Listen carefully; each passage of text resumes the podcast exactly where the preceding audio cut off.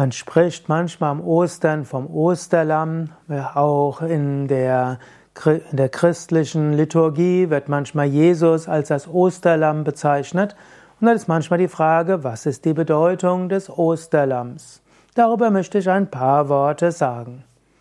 Vorausschauend will ich sagen, erstens, ich bin nicht hauptsächlich Christ, ich bin zwar auch Mitglied der evangelischen Kirche, bin aber kein, kein Theologe, ich bin mehr Yogalehrer und spiritueller Lehrer. Aber ich habe auch einen Bezug zum Christentum und ein bisschen Ahnung habe ich auch von Judentum und Christentum. Zu den Vorausschauen möchte ich auch sagen, ich selbst bin Veganer. Ich esse seit 1979 kein Fleisch mehr und hm, finde es auch nicht ethisch verträglich, dass man ein Osterlamm isst. Trotzdem ein paar Worte zur Bedeutung des Osterlamms. Jesus wurde gekreuzigt im Rahmen des Passaufest.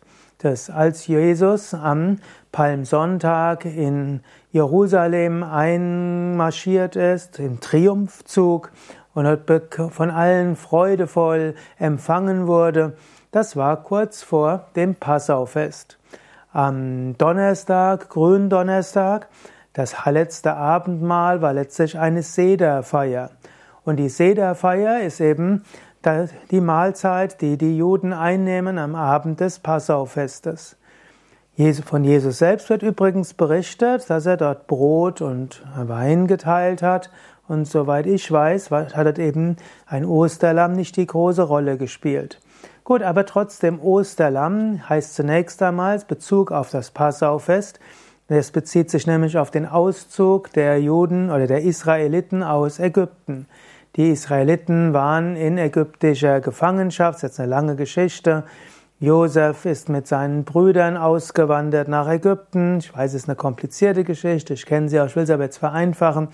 Erst wurden die Israeliten mit großer Ehrerbietung behandelt, weil letztlich der Josef ein Minister vom Pharao war und dafür gesorgt hat, dass das Reich, das ägyptische Reich irgendwo genügend zu essen hatte. Später aber haben die Ägypter die Israeliten versklavt und haben sie für Fronarbeit herangezogen. Dann kam Moses und Moses hat das Volk Israel aus Ägypten herausgeführt und am Abend, als er das, als er das Volk Israel aus dem, aus dem Land Ägypten herausgeführt hat, ins gelobte Land nach Israel, dort wurden ein Passaulamm geschlachtet. Es hieß dann, es gibt eine längere Geschichte, jedenfalls. Wurde dort das Blut des Passaulamms genommen, an die äh, Pfähle oder an die Hauspfosten gebracht damit irgendwo der Engel Gottes wusste, wo die Israeliten sind, denn da, wo dann dieses Blut nicht war, dort hat der Engel die Erstgeborenen dann der Ägypter getötet, so dass der Pass, dass der Pharao das Volk Israel hat ziehen lassen.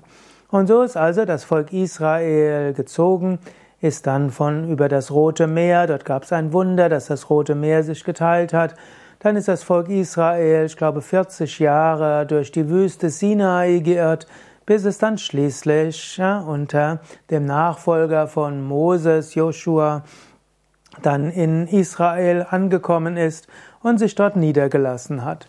Seitdem haben dann die Juden am Passaufest gerne auch ein Lamm geschlachtet und das war dann eben das Passau-Lamm, eben als Symbol dafür, dass die hm, dass die Israeliten zurückkommen konnten nach Israel, aus der Gefangenschaft befreit wurden.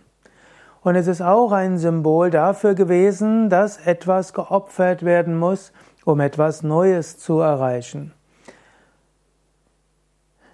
Ich selbst bin natürlich gegen das Töten von Tieren, aber wir könnten sagen, die Bedeutung des Osterlamms ist, Manchmal müssen wir etwas uns liebgewordenes opfern, damit was Großartiges entstehen kann. Ein bisschen was hat das Osterlamm auch mit dem Konzept des Sündenbocks zu tun.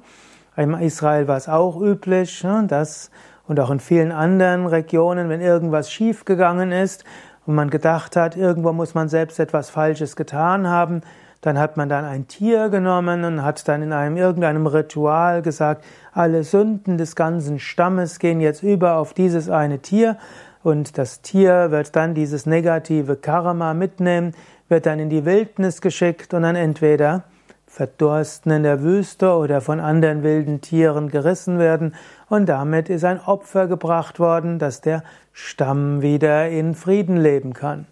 Also alles keine allzu schöne Symbolik. Gut, und nachdem, und jetzt heißt es eben, dass mindestens in den Evangelien, die ich noch genauer in Erinnerung habe, Jesus hat eben kein Osterlamm geopfert, sondern er hat Brot und Wein getrunken und letztlich ist er dann in Gefangenschaft genommen worden und wurde er dann am Karfreitag geopfert. Und so heißt es, dass Jesus selbst das Opferlamm war und dass deshalb in der Nachfolge von Jesus eigentlich kein Osterlamm mehr geopfert werden brauchte. Jesus äh, ist dann auch gestorben für die Vergebung der Sünden und damit hat er den Sündenbock plus das Passaulamm in einem zusammengefasst. Er hat sich geopfert für die Freiheit und die Befreiung aller Menschen und er hat sich auch geopfert für die Sünden der Welt. Und so ist Jesus das Osterlamm und Jesus ist das Lamm Gottes, das sich geopfert hat für die Sünden der Welt. Und wenn Menschen daran glauben und auch dabei versprechen, ich selbst will keine weiteren Sünden begehen, soweit mir das möglich ist, dann können Menschen die Erlösung erreichen.